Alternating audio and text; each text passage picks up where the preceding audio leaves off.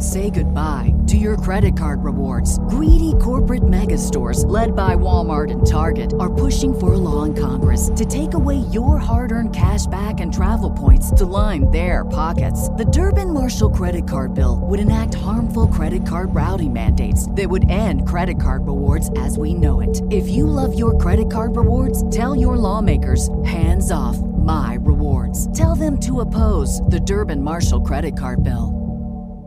This is the Read to Lead podcast, episode 303.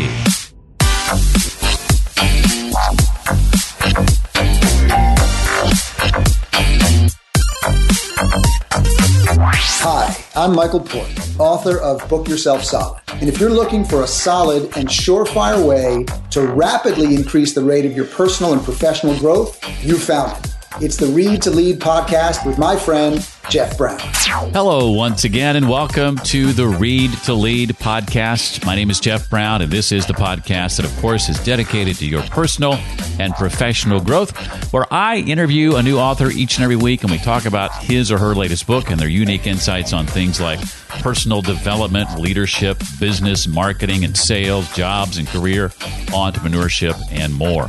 Today, we're joined by Paul Estes. He's author of the book Gig Mindset Reclaim Your Time, Reinvent Your Career, and Ride the Next Wave of Disruption.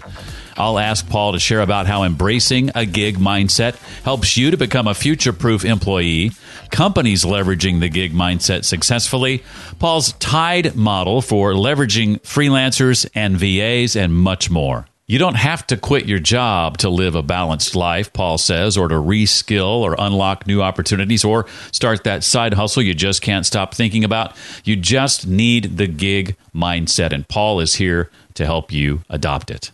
And before we bring Paul on, I want to tell you about a new podcast I recently discovered. If you're a veteran or you know someone who is, you definitely want to check this out. It's called Beyond the Uniform. It's a show to help military veterans navigate their civilian career.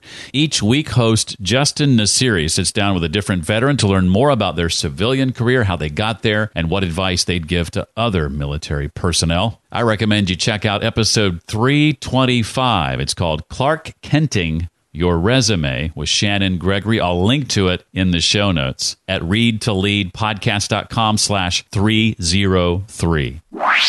Paul Estes is a strong advocate for the gig economy and is dedicated to creating opportunity for everyone, reskilling by doing, and bringing diversity to our work.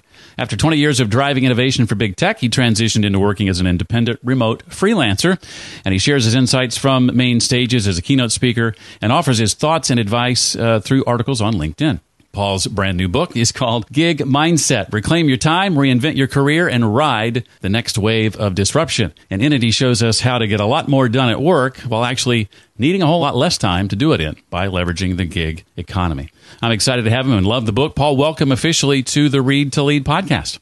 Uh, thank you for having me. Uh, and just so you know, we have hit best-selling status in a number of categories on LinkedIn in our in our launch week. So I'm really excited about the the outreach and the support for the book so far. Oh, that's fantastic! I did not know that. Thanks for sharing that. Well, I want to start with kind of a definition. What is the basic idea that the gig mindset, Paul, embraces exactly? It's a general idea that we're living in a time where technology and everything is moving faster than our ability to sort of absorb it and take advantage of it. And when you think of 7 billion people on the planet, there's all sorts of experts that now technology allows us access to. Mm. And so the idea of, you know, finding where your expertise lies, where your passion lies, where you want to spend your time and how you want to spend your time, whether that's personally or professionally, and how you can still move forward and feel safe in your career and in your life by engaging with experts from around the world is really at the core of what the gig mindset is about.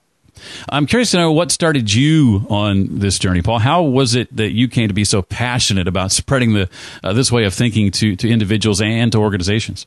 My aha moment is, is in the book, but at its essence, you know, my life was out of balance. I have two young daughters. My my wife has a job, and I was, you know, working as a chief of staff with a bunch of executives, which is a, a fairly stressful position at large companies like Microsoft. And I didn't want to let down my family. I didn't want to let down my job, mm. but I but I knew there wasn't balance. I, I, I knew something was broken because I wasn't doing either of them justice. And, and then I think about, you know, how I want to take care of myself. And a friend of mine who had a startup who was balancing all sorts of things, family and life and a startup, uh, told me to reach out to a virtual assistant. And he had a virtual assistant for a long period of time that he's worked with. And I took that recommendation and it opened my eyes up to a brand new way of living and a brand new way of working.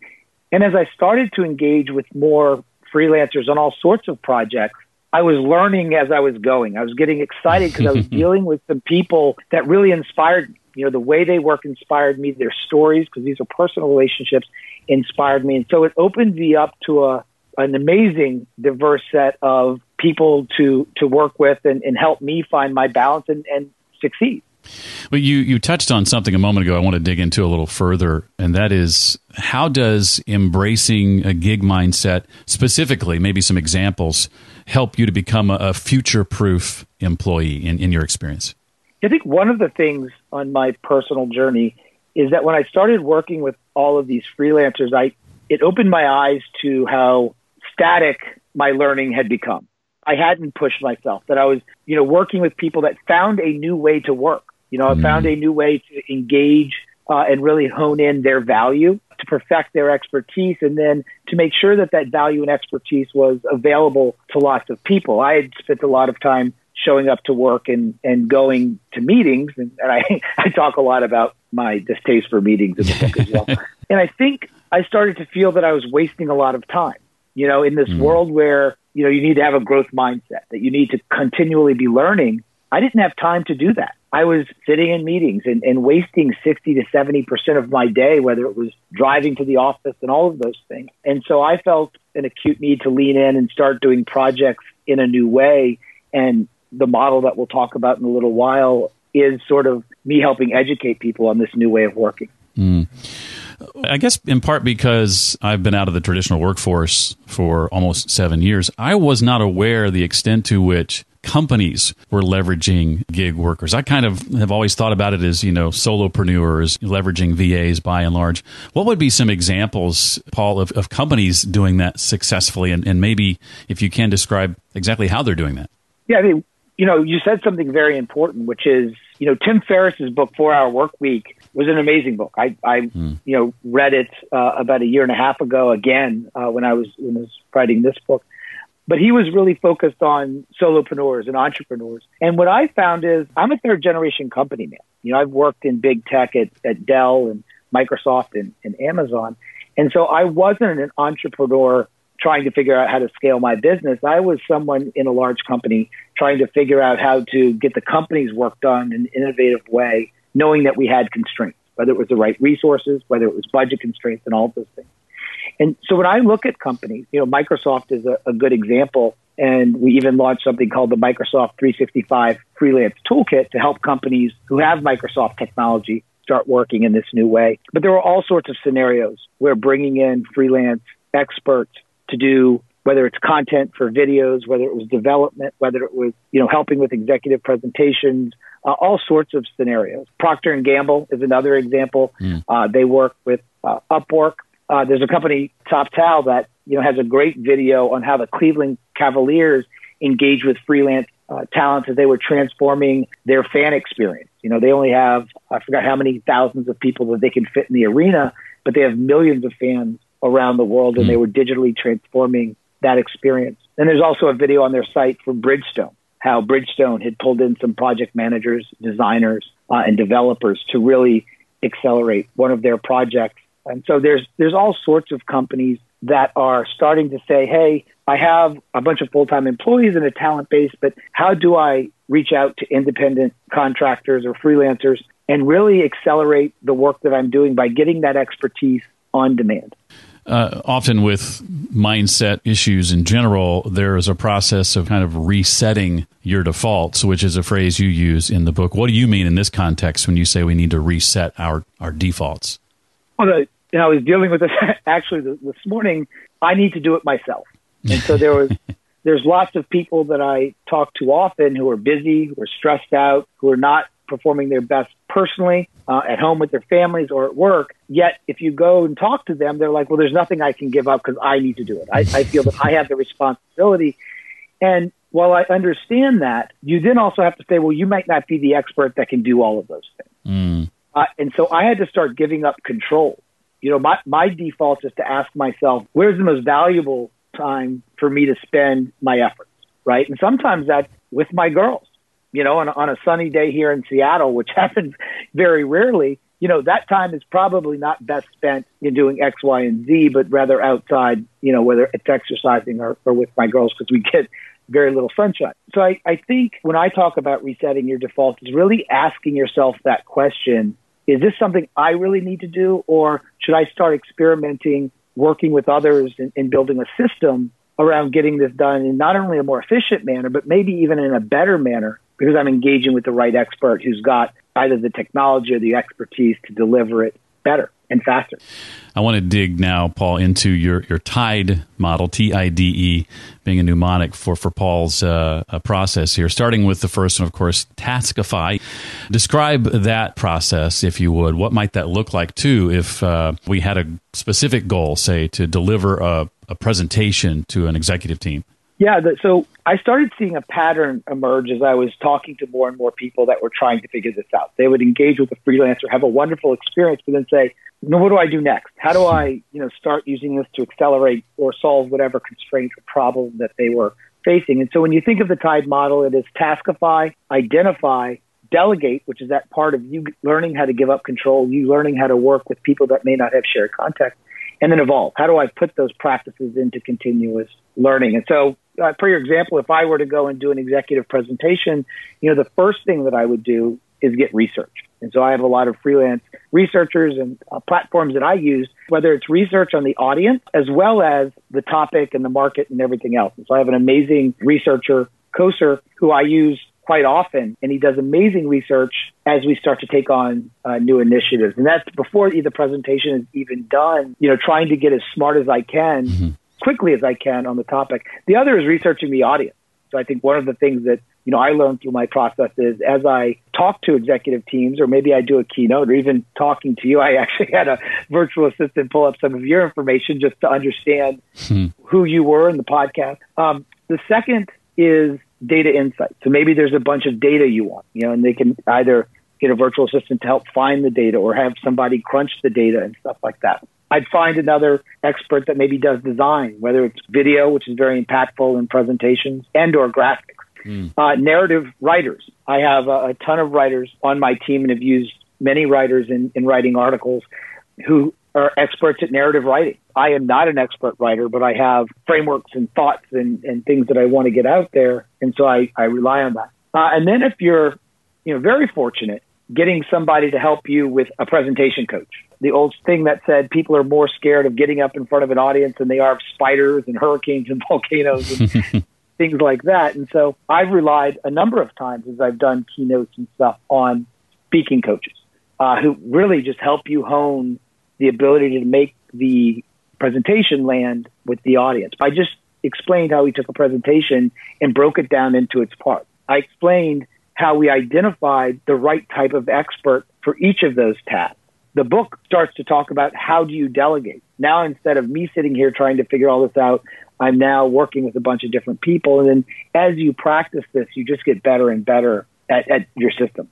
As, as, you broke that down, um, there were some steps you shared that I don't know that I had even thought of. Is it safe to assume that as you take a, a task uh, or, or, a project, I should say, and begin uh, whittling it down to its baby steps, that when you first start out and, and handing this stuff off to other people, you're going to miss some things, right? You're going to make some mistakes, and you just need to be okay with that, right? Yeah, you, you actually bring up a really important point. I think some people break the glass or pull the emergency switch when they're in a, a pinch. Like, oh, I've got this really important deadline driven thing to my boss or my executive team. Let me start learning now. And I never, I, I never encourage people to start in that moment, you know, because there was a, a good year, and this is why I wanted to share the learning so people can hopefully shortcut some of this, where I was just trying all sorts of things you know, just just learning to see what worked, building my process, you know, building my network of, of freelancers. I probably have 50 or so freelancers in my network, but that's off of a pool of hundreds of people that I've done projects with over the past three years. And so when you start building that context, when you start building how you work and expectations and how you communicate, you're putting value into that relationship. And so you want to be able to reap that value and, and continue that partnership on those different parts of a project. But it does take some some experimentation. Mm. Uh, and I think, you know, everybody talks about the importance of failure, but it's not until you start doing it and, and overcome that idea that failure is bad. And I think this gives you, like you said, baby steps of ways to go and experiment. You know, go do a $5 project, a $10 project, and start with those small ones and treat it as if you're going back to school. Mm. Treat it as learning new skills that are going to help you out later uh, instead of some massive project. And that's why I think taskification is it takes the cost of failure and learning down from having to do a big thing, right? Of having to go and sign up for a university class that's thousands and thousands of dollars. You can go do a ton of projects and reskill yourself real time. I love that advice. Better that I have five months to prepare for that presentation and begin using uh, gig workers then versus five days, say. yeah, but you know, over the course of as you build your skill set, as you build your network, that hey, I need something tomorrow or that I need something in two days becomes hey, I got it and it'll be high quality and it'll be on demand. Hmm. Well, you mentioned delegation being one of the toughest parts of this process. I know that certainly uh, something I identify with. What are some of the more common excuses you hear about why others don't want to delegate, and, and how do you typically respond to those? Yeah, I, I think the challenge with delegation is you have to know what you want up front. Mm-hmm. You know, and sometimes you're you're learning in the process. And you know, when I started delegating, I would get stuff back, and I'd be like, frustrated that the person didn't provide what I wanted, what was in my head. and then I realized that, you know, they can't read minds yet. People can't read minds yet. And so I had to really build into my process me writing down my expectations, where I was, what I was thinking, the things that were inspiring me, giving context. Because when you give that to another human, when you give all of that stuff and you say, hey, take your expertise and make this better, it's extremely powerful. Mm-hmm. When you don't give the context in the delegation, it makes it a very unfulfilling experience on, on both sides of the equation. And so I found that taking the time up front, while it does take a little more time, saves you a bunch of time on the back end of getting a project done. And that's that's on all projects, whether you're working with freelancers or not. I think we mm-hmm. sometimes don't go and find a quiet space to really write down what we're trying to accomplish. And that makes it hard to communicate to anyone that we, we collaborate with, whether it's freelancers or not. It, it just happens to be much more important when you start working with freelancers that don't have shared context and you're sort of building that network. Mm. Well, we've talked about taskify, identify, we've talked about delegate. The, the fourth step in Paul's uh, TIDE model is evolve. And I love an analogy he uses when he talks about how to gradually evolve to this way of thinking. Um, uh, thinking of yourself as the pilot of an airplane is, is what we typically do. But he says you instead want to think of yourself as the air traffic controller. You're the conductor of the orchestra, in other words. Can, can you expound on, on that thought process? Yeah, I, I tell a great story in the book uh, about a video editor who you know, used to make one or, or two videos a week and at six every month. And he was a pilot. He was somebody that was very creative. He was a perfectionist. He was amazing at his job. And he created this video asset that everybody wanted more of. They were engaging, they were performing from a business perspective, but he didn't scale. And so the question is when you wanted to create 10x of his output, what do you do? And so you know, it was one of those things that as he went through this change, as he adopted the gig mindset, as he started leaning into the model, he went from being a video editor to a creative director, which is the same as the analogy of the, the pilot to air traffic controller. Mm. And now he had a network of freelancers working around the world 24 and 7 in the US and around the world. And he was able to 10x his output. But for him, it was as much of a fundamental mindset shift as it was getting his work done in a different way. There were tactical parts of the work, but he himself had to get into a, a mindset of really adopting this new model. I can't remember if it was it was the same person or someone else in the book you talked about, sort of getting past the idea that no, they're not the only person in the world who can do this thing. yeah, there was a, another designer that I was once talking to saying, "Hey, you know, you have a constraint you can't get all the work done that's on your plate. We need your help. And he said, Well, I have to do this work. And I was like, Well, why? Because Well, I'm the only person that can. and I remember asking him, saying, there's 7 billion people on the planet and, and you believe you're the only person that can get this certain task done. And uh, we had a conversation and, and eventually he started to understand that this mindset is not designed to replace him. Mm. it's designed to really expand the influence of the work that he's doing. And you just change what you're doing it's, it's like suddenly you can have superpowers.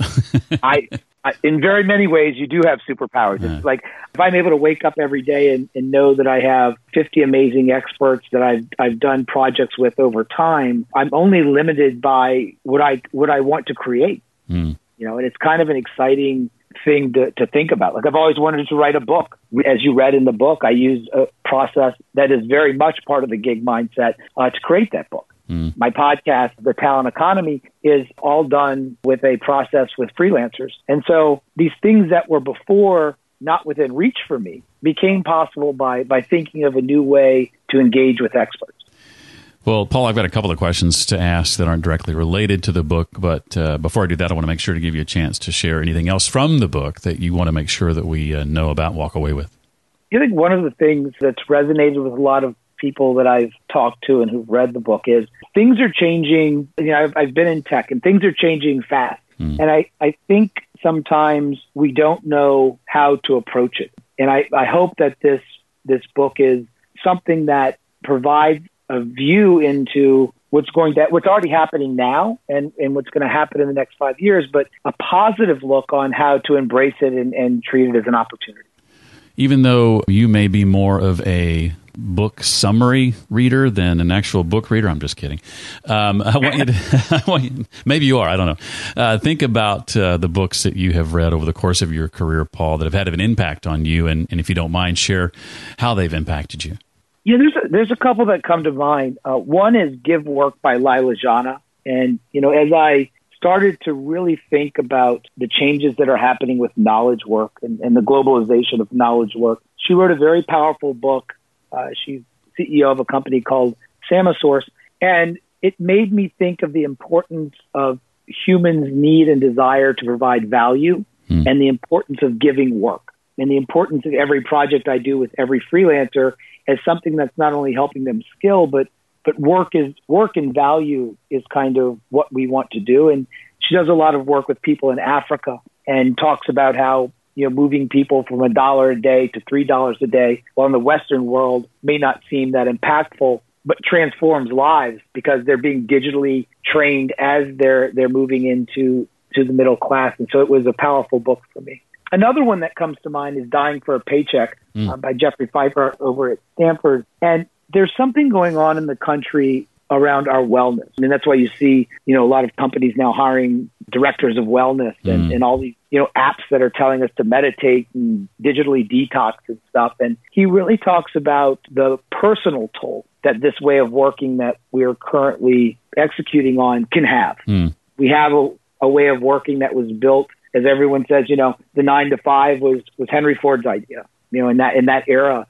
And in many ways, our, our structures and, and the way we work are built for that not for the flexibility and how busy our lives have become and the complexity of our lives. And so the book really frames for me and something that I'm going to spend this year really thinking about.